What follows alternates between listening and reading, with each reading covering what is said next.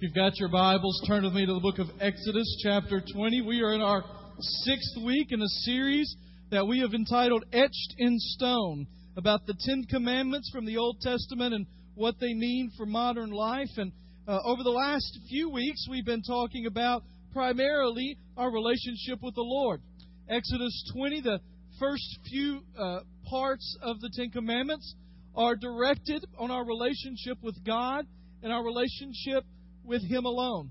Now, the reality is that our relationship with the Lord impacts our lives in such a way that it ought to impact how we treat each other. And so the second six uh, commandments, the six after the first four, deal more directly with human relationships. And last week, we talked about honoring our mother and father. And we talked about in this room, that's sometimes been seen as a commandment that not many people have to worry about. We think, well, okay, we're past that age, but we uh, understood it in a little bit of a different way. Over the next three weeks, we're going to talk about some of the shortest commandments in Scripture. In fact, the three commandments that follow are actually in the book of Exodus only two words each the word no and then the commandment. And so, over the next few weeks, we're going to talk about those words. And the one today simply is no murdering. Now, you think, well, good. If, if, if God was that to the point, it only took him two words, then Brother Lyle ought to be just as succinct. Right? Just as concise. Well, we're going to expand a little bit, all right? And so uh, the the Ten Commandments start and they start to flow, and you get to this one, and you think, well, all right, uh, okay, I, I'm good. You, uh, not not to sound like the rich young ruler, but you start ticking them off in your mind. Honoring your father, mother, good. I'm good with that one. No killing. Well, I really hadn't done that lately, so I'm uh, I'm all right with that. We're going to talk today about the fact that this commandment is for us all, and it is a very specific word. Now, look again in verse 13 of chapter 20. How many of you here have an NIV version? All right? How many of you here have a King James version? How many of you here don't really know or care what version you have? All right? King James version says, Thou shalt not kill. Okay? The New uh, International Version or most modern translation says, You shall not murder. All right? Those are two different words, aren't they? Murder and kill are different words. And we're going to talk about in a minute why they're there. Let me tell you this that the King James interpreted that word correctly for when the King James was written. Okay? Anybody know when King James Bible was written? 1611, right? Anybody do quick math? How many years ago was that? A lot, right? A lot. 400 next year, okay? So uh, it's been a long time. Well, when it, it used the word kill, in that day and time, kill meant murder in a lot of ways. The word that is in the Hebrew is a very specific word. Now, in just a moment, we're going to get there.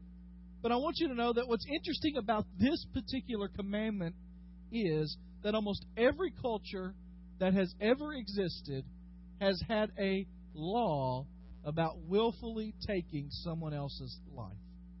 It is the most agreed upon commandment. Now, let me say this. In how it is completely understood is not universally accepted, but in the basic premise that murder is bad, it's pretty universally accepted. The idea is that taking another's life is just something that societies want to forbid. And so, what the question we have to ask is okay, is that all there is to it? Or, uh, in a different way, uh, the first question I want to answer today is what does the sixth commandment say? And maybe even more importantly, what does it not say? All right?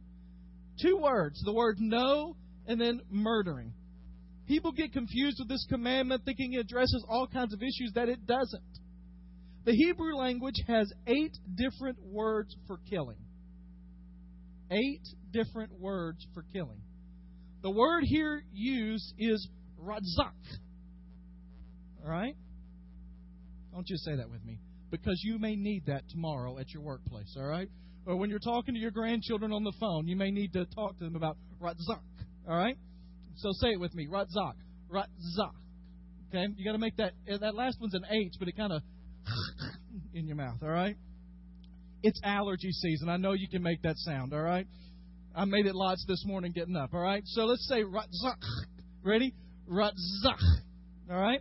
That is a very specific word. In fact, it is a word that is only found in the Hebrew. It's an idea only found in the Hebrew language, and it is only used about 38 times that we can find. And so it's a word that is chosen specifically. Now, here's the thing when it is used almost in those 38 times in the Old Testament, it is almost always used of an individual willfully and maliciously taking the life of another individual.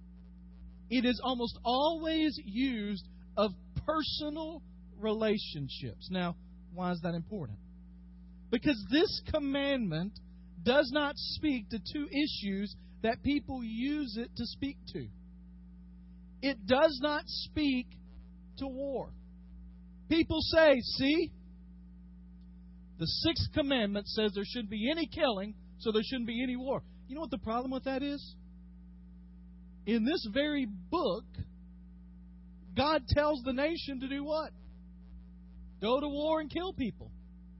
In this very book, God says you need to go to war and so it doesn't mean a, a national referendum on war right here. Now, there are other places in Scripture that you can talk about it, and we must understand that war is never a good option. You've heard those things that uh, you make a decision and you say it was the lesser of two evils. War is only an option when it is the best, worst solution. General Norman Schwarzkopf, you remember him, right? Desert Storm. Uh, in an interview that they had following that, they asked him some questions about war, and he said, Listen, I don't ever want to serve with men who enjoy war. He said, Because it is a brutal, terrible thing. We could have a whole sermon on whether war is justified ever or when, but it doesn't come from this verse of Scripture. So that's not at play here. Another thing that I don't think is at play here is the issue of the death penalty or capital punishment. One of the reasons I say that is because in this very book, just a couple of chapters later, what does God say to do to someone who commits several crimes? I mean, not just not just a person has several, not three strikes and out. I mean, it's in the Old Testament, it's one strike, you're out, right? You start with an 0 2 count in baseball terms. The idea is that in this very book, God will say, if you break this commandment or this law, death is the appropriate punishment. So I don't see how you can say this verse speaks to capital punishment not being right when just a few chapters later, capital punishment is instituted in their midst. Now, that's not to say that capital punishment is good or right. That's another day. That's another sermon. That's another topic. I'm just saying from this particular verse, you cannot argue those two things. That's what it doesn't mean. It deals with private morality, it deals with individuals. It doesn't address judicial killing, military killing. It addresses personal things. So, what does it address? It's going to address four things, and I'll tell you in a moment what those are. But we have to remember again when these commandments are being given. For over 400 years, the Israelites had been captive in Egypt, and they'd been captive in Egypt to the point where they saw their lives being treated as commodities, as um, economic pursuant. They were treated as a natural resource. And if you, as an individual, were no longer pulling your weight, you became disposable. And as a result, you had no value except what your value was to your master, the Egyptians. And as they have been shown over and over and over again that the lives of them and the people that were around them were of little use except for what work could be done, they are going to be reminded by God very quickly that life is a precious thing. And what God wants them to realize is when He says no murdering, when He says no killing, when He says no taking of innocent life, no taking of anyone's life on your own, by your own decision, is that their lives were important. Now, I think in our modern day, there are four things that I know this speaks to not doing. And the first is no homicide. All right? Now, homicide is one of those words that's just become normal language for us. Um, it, it is an epidemic in America, no matter what the numbers are. Numbers are down a little bit. I don't know if you know that or not, but in America, numbers are down a little bit on homicides, but they're still not really good. Um, they're still not acceptable. Uh, it still uh, should stop our heart when we turn on the television and news comes on of someone that's been shot and killed in our town and towns around us. But the thing is, we've become kind of used to that. Uh, I was thinking about some of the most popular shows on television right now CSI, New York, Miami, Las Vegas, Akron, Friendship, Tennessee, whatever the latest, you know, Hohenwald. Wouldn't that be great? CSI Hohenwald. Um, how, how do those always start? With a crime, right? With a murdered victim. And we've sanitized it. So they almost always go from the murdered victim to a sanitary medical examiner room where they're just they're performing autopsies, having conversations over it. Right? These are the most popular shows on television. And what they have here is this idea that, oh, that's just a part of life. I mean, if if you follow television every week or three or four days, a serial killer's on the loose, and it's just a natural part of life for cops to be investigating homicide. What's even more alarming is I, I saw the statistic this week, and um, it, it, just seems unbelievable, but I guess it's not. I mean, these people, I, I assume these people are doing good research. They say that by the time Eli finishes elementary school, he will have seen 8,000 televised murders and 100,000 acts of on screen violence. Now, some of that's through television, movies, some of that's through video games. But the point is that we've built a culture where homicide has become a natural part of what we are. Now, it's not new. When was the first homicide? CSI Garden of Eden, right? Cain and Abel over an issue of worship. The first church fight led to a murder, all right? Now, and I don't mean to minimize that, but I'm just pointing out that it's not a new phenomenon. It's been around for all time, right? Since the beginning of time, it's been around. In fact, the Bible is full of murders. One of the earliest homicides comes in Genesis 4. This is in Genesis 4 when Lamech announces what he's done. Adah and Zillah, hear my voice. You wise of Lamech, listen to what I say. I have killed a man for wounding me, a young man for striking me, and then listen to his bold arrogance in the face of God. If Cain's revenge is sevenfold, then Lamech's is seventy sevenfold. People celebrated it even back then. The first thing that this verse encapsulates is obviously it's not okay to kill another human being. Now, let me just say this Scripture also suggests that self defense is not included in this prohibition. Protecting your family is not included, but it ought to be a last line of defense. So the first thing it addresses here is homicide. Here's the second thing it addresses, and it's suicide, taking your own life. I can tell you that as a pastor, one of the most difficult funerals I have ever had to do was a suicide of a church member. Happened in a previous church. I had known the church member. I had talked with him. Didn't expect it, didn't understand it.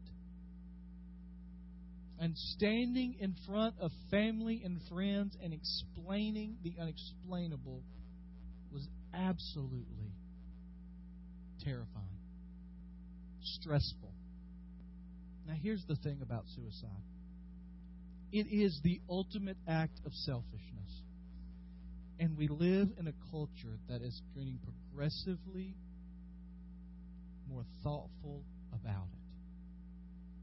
You look at statistics, it's amazing the number of our young people that have thought or will think about it. Not, not in a passing way, but in a planning out kind of way. And what we have to be sensitive to here is you think, well, I don't have a problem with that. That's something I would never do. We need to be sensitive to those around us who might be and being willing to go the extra mile to help people out. Now, let me say this I don't believe that suicide is the ultimate deal breaker in your relationship with God either.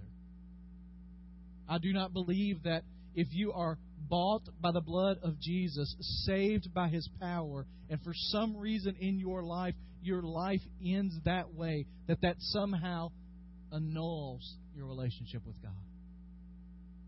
It is a tragic, terrible, fatal sin.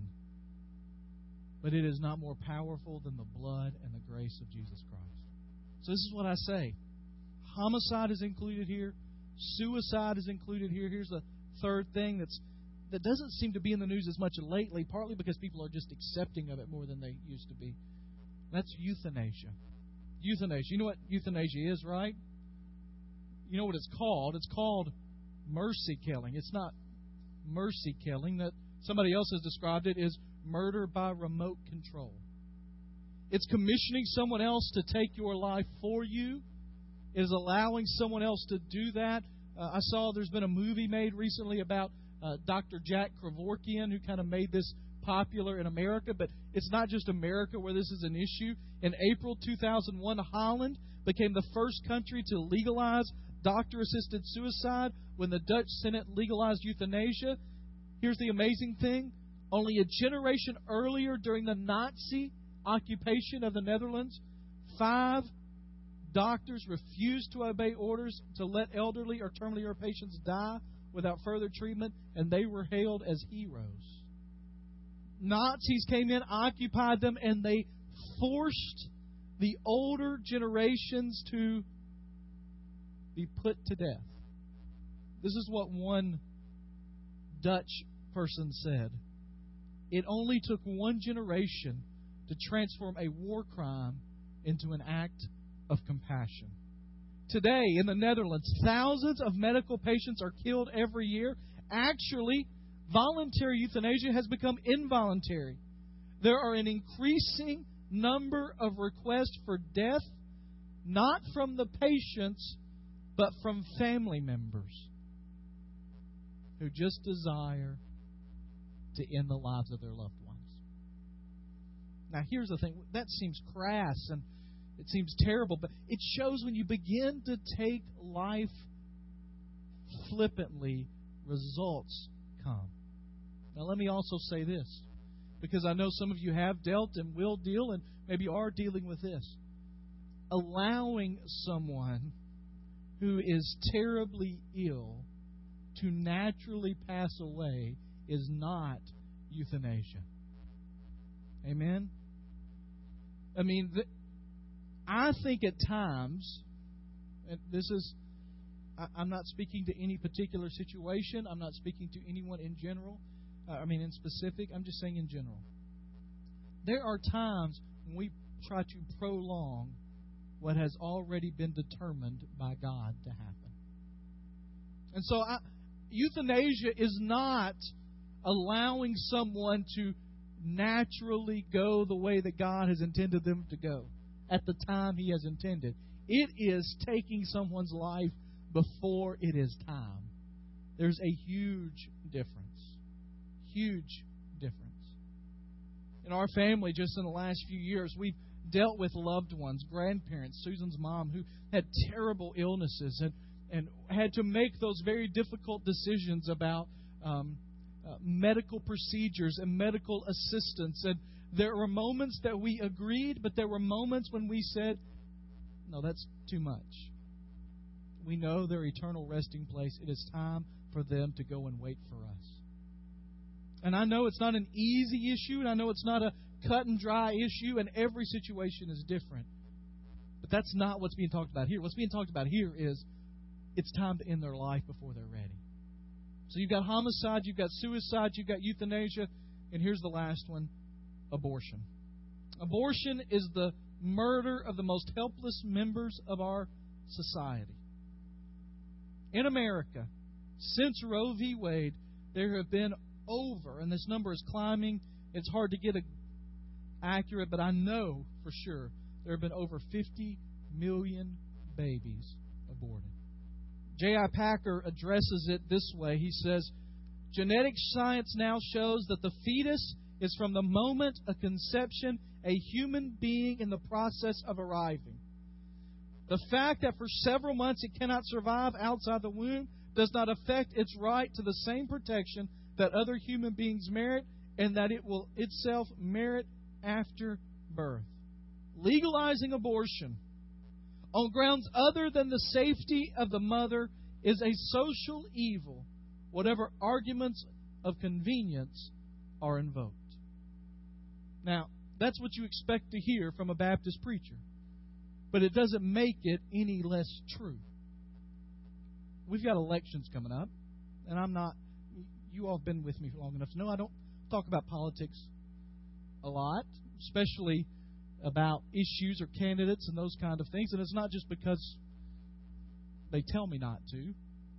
It's because I, I believe that our job as the church is to be the church. It's not to be a governing organization, it is to be the church.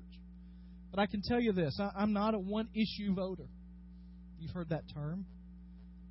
But I believe this issue is very important. And I believe that in America, we have seen ramifications spiritually, physically, emotionally over the epidemic that is the abortion on demand that we have in this country. And I believe it ought to be a major consideration in the way that you cast your votes in upcoming elections. Now and until you no longer have elections, hopefully means that you've passed away, right? For the rest of your life, it ought to be a major point. And we live in a country that has become desensitized to this issue because it just becomes a screaming match. Or who can bring up the most horrifying images when it goes to a much deeper core. What J.I. Packer references is this is that the moment of conception, you have the DNA that is the process of determining who you are. Now, there are other factors once you're born. I mean, environment plays a role, prayer plays a role, who we are plays a role, the church plays a role. All that plays a role in who we become. But your genetic makeup does not change from that moment of conception.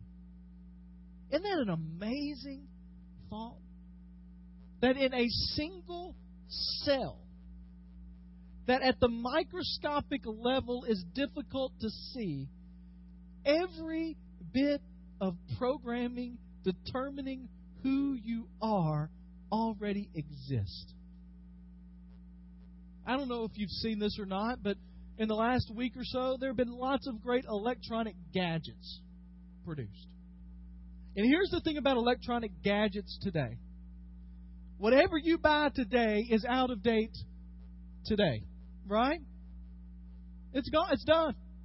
Now, can you imagine if the CEO of Microsoft or Hewlett Packard or Google or Apple got up and said, We have created an electronic device that has the genetic structure within it that it will change and alter to its environment to accomplish all that you need it to accomplish for the next 70 years. It will need occasional checkups and maybe even an occasional surgery. But for the next 70 years, everything you need is already in place. They're not going to say it. Why? Because nobody has even come close to replicating the human cell at its inception, at its beginning. And whatever else you want to say about it, that miraculous cell is a human being ordained by God. And taking it in any way is wrong. Creating them to use them is wrong. I get emails. I am a diabetic. I don't know if y'all knew that or not. Some of you did. I know because when I go through the line, you check on what I eat, right? There, I get emails from the Juvenile Diabetes Research Foundation wanting me to lobby my congressman for embryonic stem cell research because that is the pathway to a cure. And what I say is this if my diabetes is only cured by the taking of embryonic cells, then let me have diabetes till the day that I die. Amen? Because it's not that important to me. And I tell them that, but I don't think they listen to me. They have their own agenda. The point is, it's included. Now, it's not the only thing here. I mean, we need to be just as vigilant about homicide. It's been a long time since I've seen pastors on the street protesting the homicides in our communities. We need to be just as vigilant about helping to prevent suicide. We need to be just as vigilant about helping to prevent, prevent euthanasia as we are rightfully about preventing abortion. It's part of it. Now, if that's all there was, this would be a pretty easy commandment. But guess what? There's more.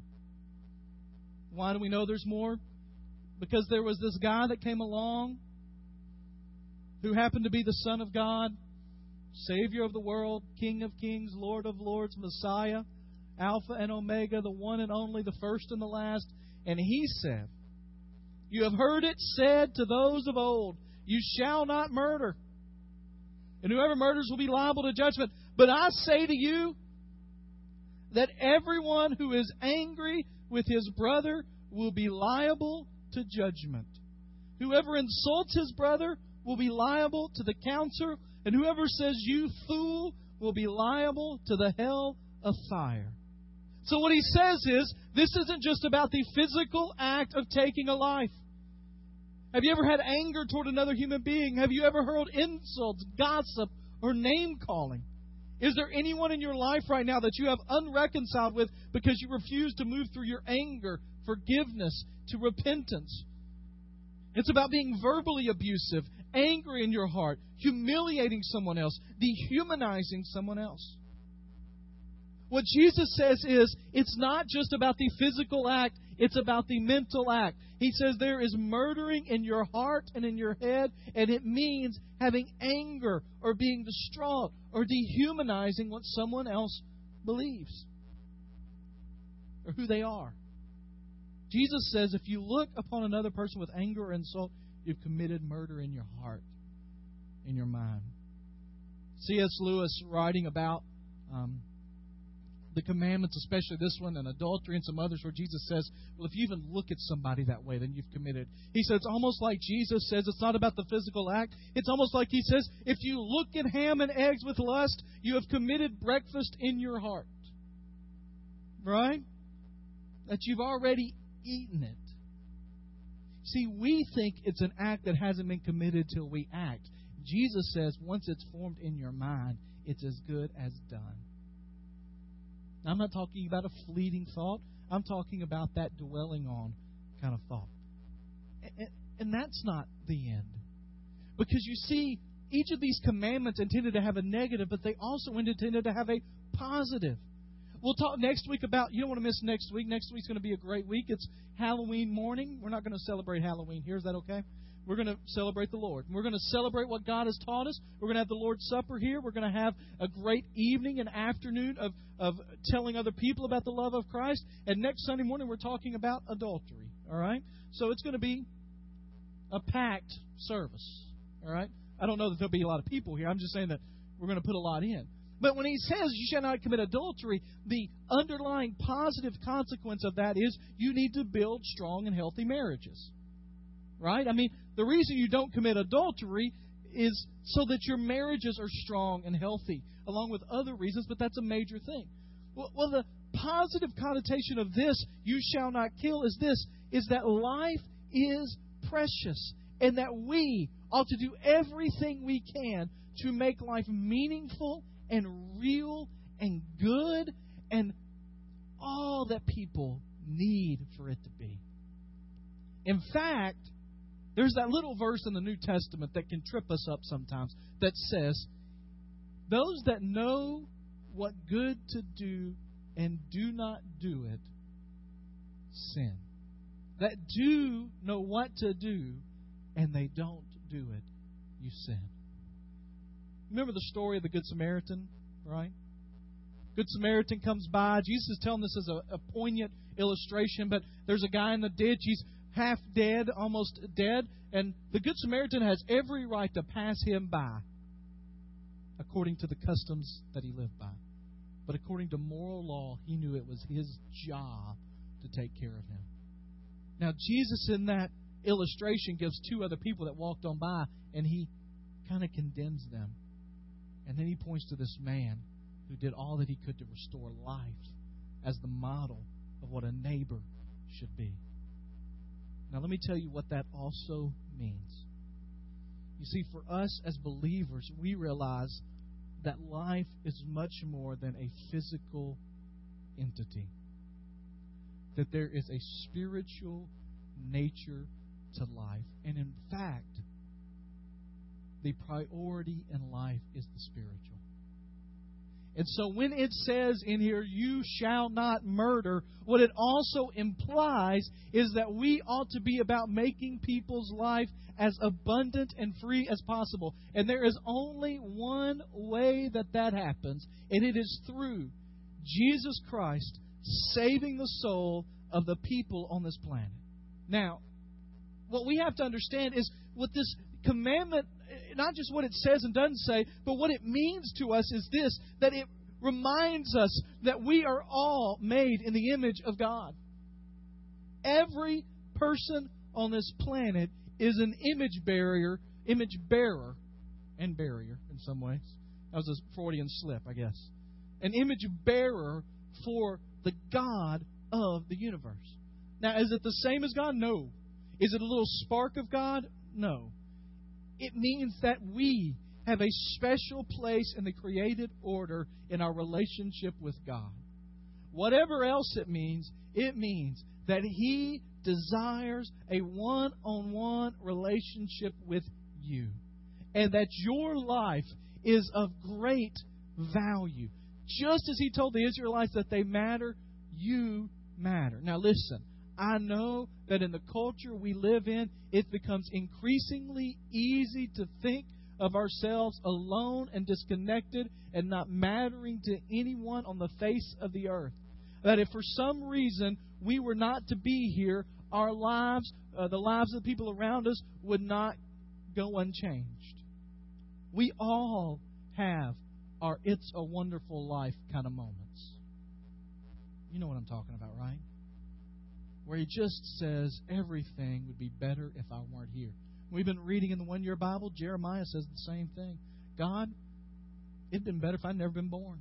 Job said the same thing. God, curse the day I was born. We all have those moments, and it's easy in our society when we're assigned numbers at every turn that we're known more by our online identities than our actual beings to ask the question, Do I matter? And this commandment says that every life on the face of the earth matters. everyone, that we're important to God. So let me tell you three unique ways you can fulfill this commandment. All right? If you hadn't written anything else down, write this down. It's not going to be on the screen, but I'll make it easy. All right? So write these down. Three unique ways you can fulfill this commandment. Because I know the good way. I mean, I know the regular ways not to, to, I mean, to fulfill the commandment. Don't go out and shoot anybody this afternoon. All right? That's not going to be really helpful to most of you in the room because that wasn't on your agenda for the afternoon. Okay? So three ways. First of all, you need to begin to pray for, not about, people. Pray for, not about people. Now, what do I mean? A couple of things. First of all, it's very easy in prayer circles and prayer times, in sharing in Sunday school and sharing with friends and neighbors, prayer requests to be praying about people. When Scripture teaches us we need to pray for people. It's very easy in our political dialogue today to pray about people instead of earnestly, sincerely praying for. There's a passage in 1 Timothy that we've read in the last couple of weeks in our one year Bible where Paul tells Timothy to pray for the authorities and rulers with all prayer and supplication. Now, anybody know who the ruler was at that time, most people think? Nero. Anybody remember Nero? Ever heard of Nero? Fiddled while Rome burned, right? But you know what he did with Christians? He burned them to light the way to his palace. To light the way in the streets of Rome, he burned Christians as lamps.